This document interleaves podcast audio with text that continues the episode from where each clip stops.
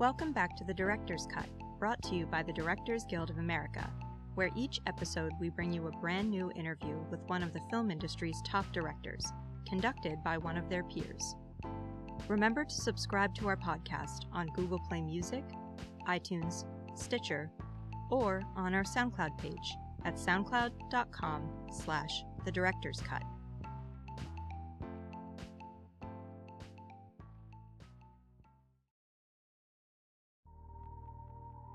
This episode takes us behind the scenes of director Barbara Kopple's new documentary, Miss Sharon Jones. Filmed in a cinema verite style, Miss Sharon Jones follows the R&B and soul singer Sharon Jones during the most challenging year of her life when she was diagnosed with pancreatic cancer just before the release of her album, Give the People What They Want. Forced to delay the release of her album and a planned tour, Ms. Jones began the fight for her life struggling to keep her band together and doing everything she could to return to her true home, performing on stage. Anyone who has heard her music or seen this film was no doubt saddened to hear that Sharon Jones passed away the Friday before Thanksgiving at the age of 60. Following a DGA documentary series screening of the film in New York on November 4th, Ms. Kopple discussed directing Ms. Sharon Jones with fellow director Shari Springer Berman. In addition to Miss Sharon Jones, Ms. Kopple's work includes the feature film Havoc, the documentaries Woodstock, Now and Then, Shut Up and Sing, and Wild Man Blues, and episodes of the series The Addiction Project and American Masters. We hope you enjoy hearing Ms. Kopple and Ms. Springer Berman discuss the making of Ms. Sharon Jones.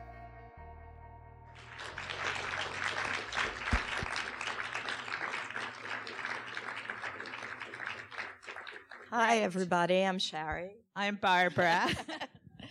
um, and thank you so much for coming. Isn't that an incredible film?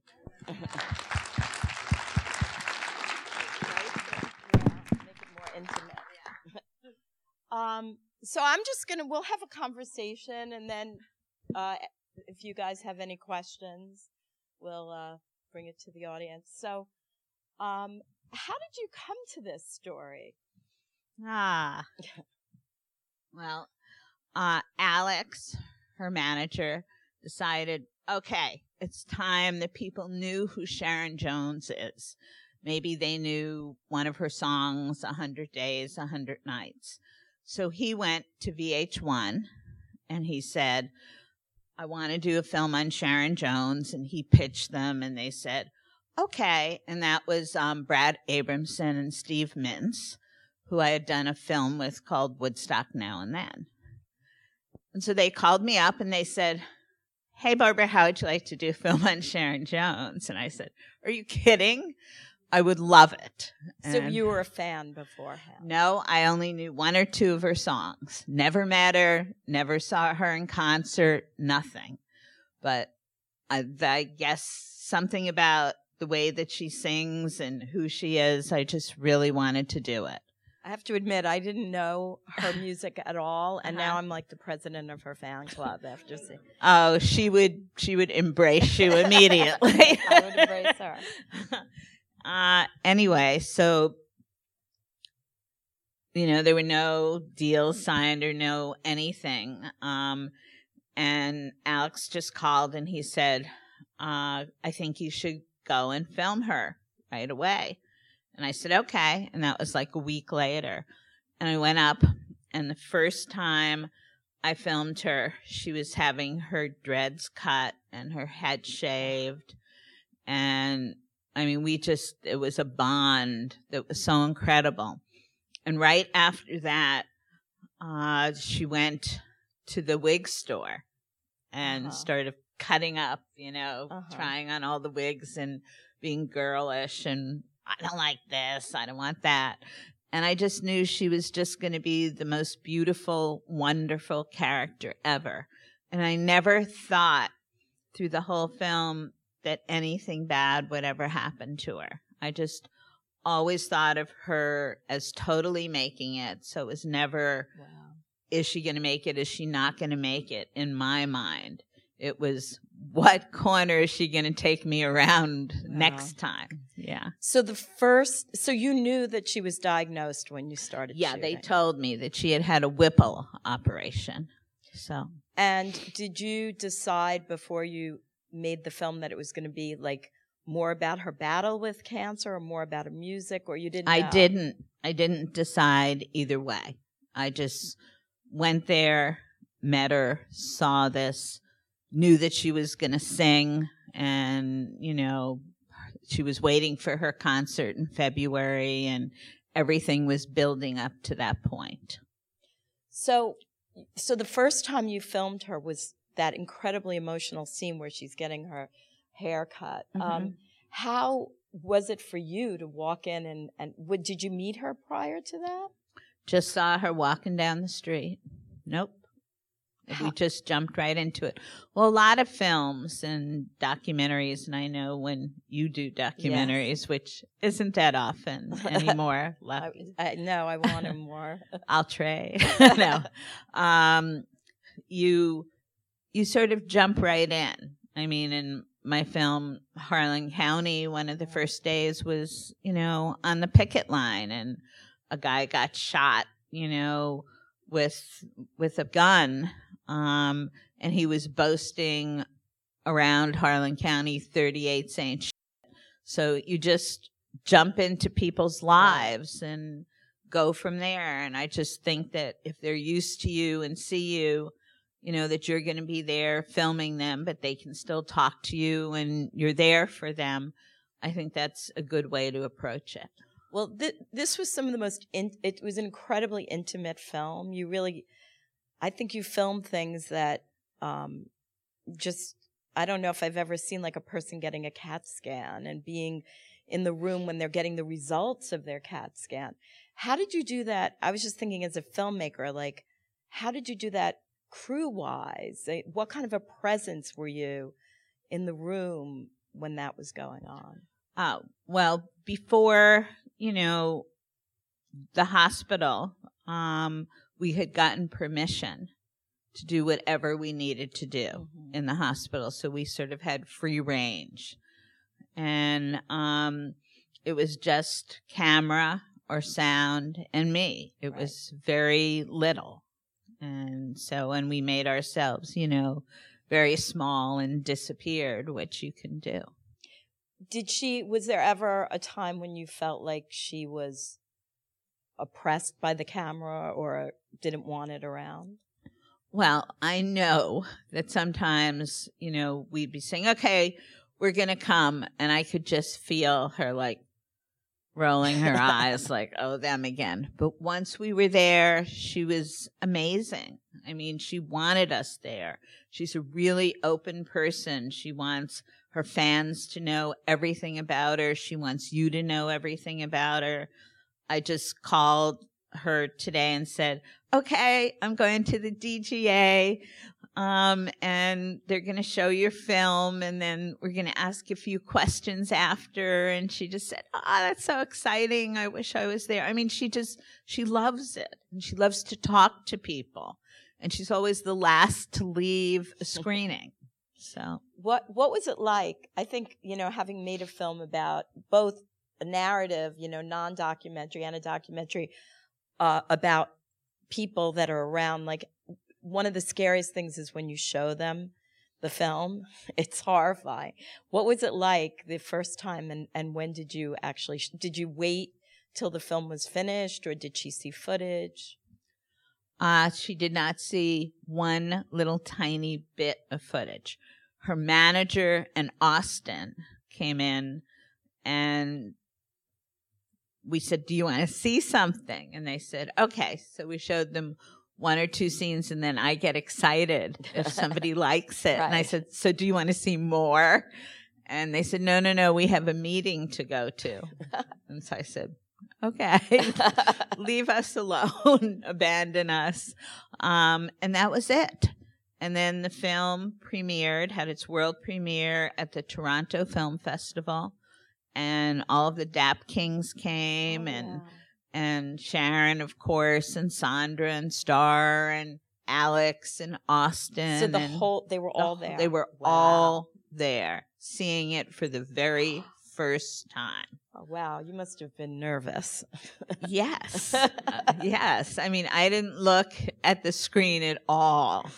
I watched right. them and and Sharon tells these little jokes like I'd be looking at the screen and I'd see Barbara's face in my way, you know, because I didn't want to miss anything that she was doing. And people were laughing and crying and holding each other and hooting and hollering and it was it was wonderful. And then at the end everybody got up on stage and everybody I had everybody talk about what they felt about the film. And what did they feel? What were they? Well, Sharon said that it was extremely moving and extremely wonderful to see. Uh, Gabe said, "You got the music right," and it was it was wonderful oh, things. So great. So, what is she doing now? Well, she just finished a tour with um, Hall and Oates, oh. um, but you know, she's not feeling well. Her cancer has come back, oh, but she is tough and she is, you know, doing well. As I said, I spoke to her earlier today. I'm going to Cooperstown, New York, because she's nearby there right now. And they're going to be showing the film in oh, Cooperstown. Oh, and so we're going to see each other next week. So. Oh, that's fantastic. And we talk all the time. And I talked to her manager. I saw him last night. There was the Broadcast Critics and Television Awards last night for documentarians. And her song won. Yay! Bravo! it was so great. It was so great. I'm still here. So it was wonderful. Can this is just can any of this it, music be like is it valid for academy um um well i i think um we're going to put the song in and you know, I don't know about the soundtrack. That's not my place. It's the Dap King, so they'll see what they'll well, do. if anybody's members vote for it. um, well, uh, and and did did the movie do any kind of um, like outreach to other cancer patients and because it's it's so inspiring. Oh yeah, um, she Sharon went and talked to a lot of different, you know, um, places where people had were survivors, and also lots of times if I would show the film, um, my shoulder would be wet from people just saying, you know, we just loved it, and you know, it gave us so much hope and so much good feeling about it. So yes. Well, the other the other um, music documentary that you're very famous for is the um, Dixie Chicks. What was the experience like making this film versus that film? Oh, well, the Dixie Chicks are these really strong women. And of course, you know, they were really against the Iraq war. Right. And they said something very nasty about Bush that, you know, he had embarrassed them. And suddenly all of country music got really angry at them and started throwing, you know, their CDs away or their vinyl away. And they felt really ostracized. But what it did for them was it made them really strong as women and it gave them a friendship that you would look at and you'd say, I wish I had friends that I was so tight with right. like that. And it they got nine Grammys. Um, and when they first came to see the film, uh, they saw it in my editing room. It wasn't mixed or, you know, finished. It was just about, and they hadn't seen any of it, nor had anyone before. And, you know, I sort of plied them with wine before.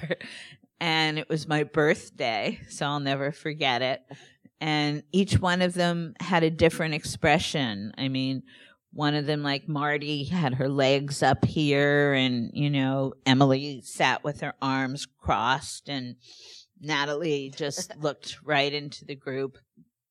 And at the end of it, uh, Natalie touched um, Marty's leg, and she said, I never knew you would give up your whole career for me. I mean, Oh. So they learned things about each other and they really liked it as well. The first time is always unbelievable. When I showed Harlan County for the first time, um, there was a possible distributor, which was Don Rugoff. And, you know, all the women coal miners came and Hazel Dickens came and sang, and we, you know, put the song in people's playbooks, and everybody, you know, sang at the end. And uh, Lois Scott, who is this woman who had a gun, you know, in her bra when she was on the picket lines, you know, she had been made secretary treasurer of the Black Lung Association. So she started collecting money. And so she said, I was so embarrassed. She said at Alice Tully Hall, where it was having its world premiere, all right, we want to raise money. Everybody throw their money up on the stage. and so people were throwing five and ten dollar bills on the stage at Alice Tully Hall. And I was like in a corner laughing and she didn't realize how mic'd she was. And she said, Barbara, you stop that laughing. You take that money and you put it in your bra. We need it, girl. that must have been in like the great moments. Of, but meanwhile, Don Rugoff had fallen asleep. wow. and at the end, you know, when he heard all this laughter and clapping, he woke up. So he figured, oh, well, the film must be good, so I'll distribute it. Wow. That's the best story, distribution story I've ever heard. anyway. Well, anyway, I was one. Anybody have any questions that they would like? Any comments or nothing? Oh, yes. Well, what I always do is I had two great editors, Jean Tsien and Anne Fratto. And since I was there for every shoot, I always let them look at the footage, whoever's editing the film, and never say a word because I know all the backstories. I know if it was hot or cold and you know, I know all these different things.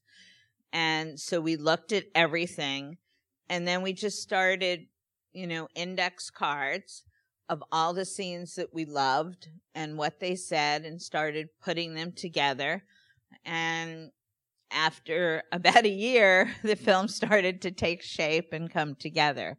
But we knew that we wanted to have her music throughout because there weren't too many times she was actually performing in the film. And I just felt that it would carry the story, it would set the mood of what she was in.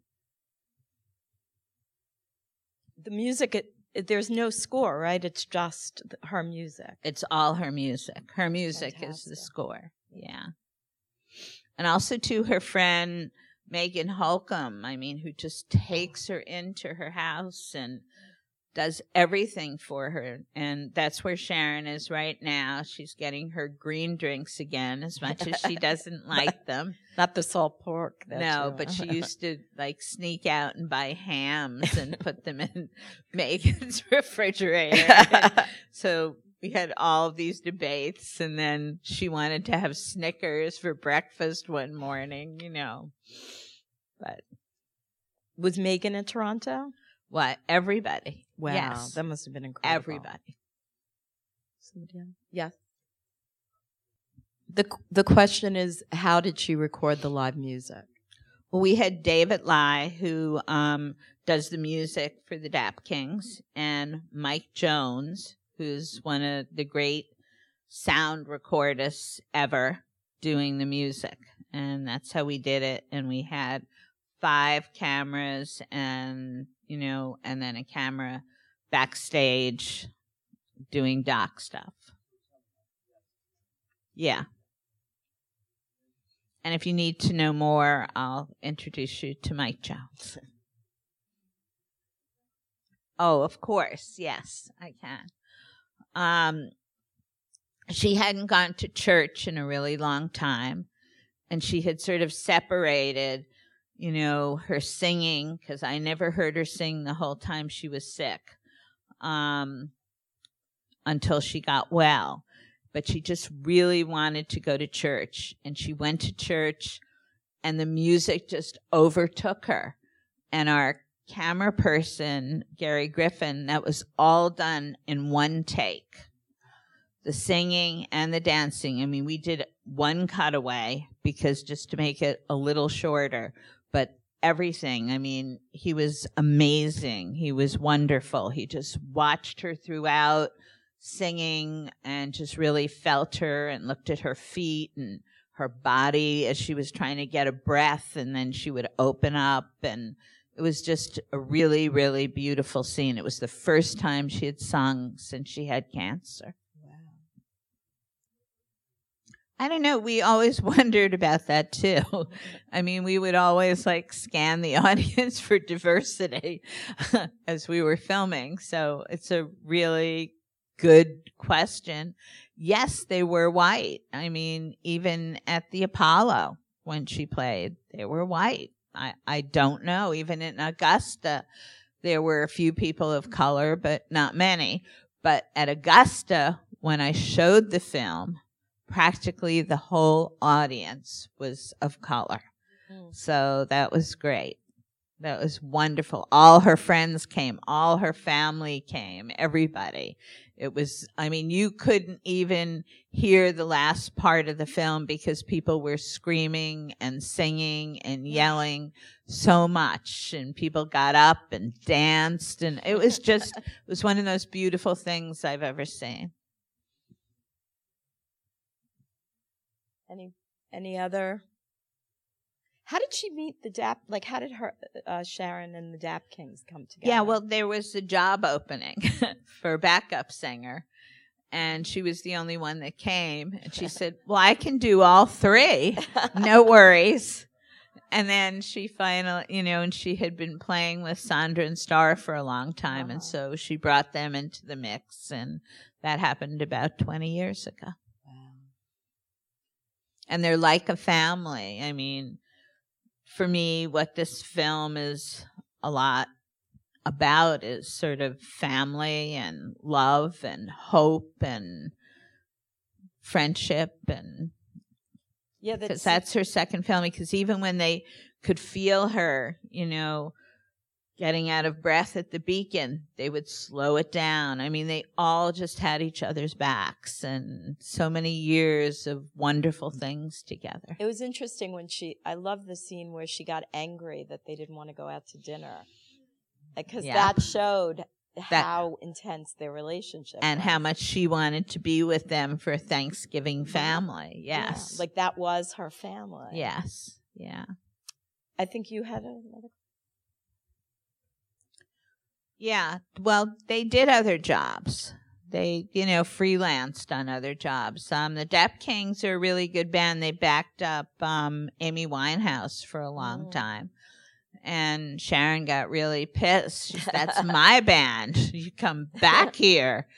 But yes, they did other gigs and they worked while she was, you know, not working. They had to. They had families to support and children and you know a life does alex have other bands or is it just yeah he has one or two other bands but his main band is you know sharon jones and the dap kings. Their relationship is extraordinary extraordinary. He's the sweetest gentlest most wonderful guy and he changed her life when he walked into it and really is trying to put her on the map so well, I think he did. yeah.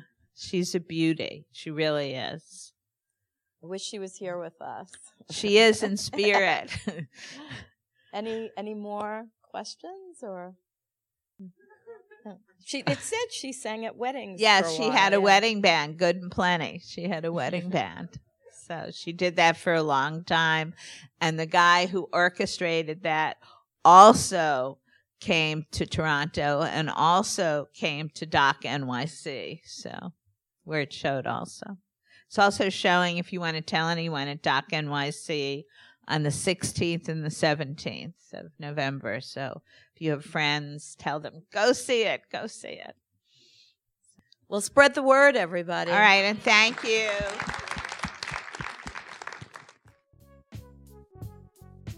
Thanks for listening to this DGA Q&A. Check out past episodes of the podcast by subscribing wherever you listen to podcasts or on our website at dga.org slash podcast. We'll have a lot more episodes coming your way over the next several weeks, so stay tuned. And if you haven't already, please subscribe to the Director's Cut on iTunes, Google Play Music, Stitcher, or our SoundCloud page so you won't miss an episode. If you're enjoying the podcast, please leave us a review. We'd love to hear your feedback. Thanks for listening, and have a great week. This podcast is produced by the Directors Guild of America. Music is by Dan Wally.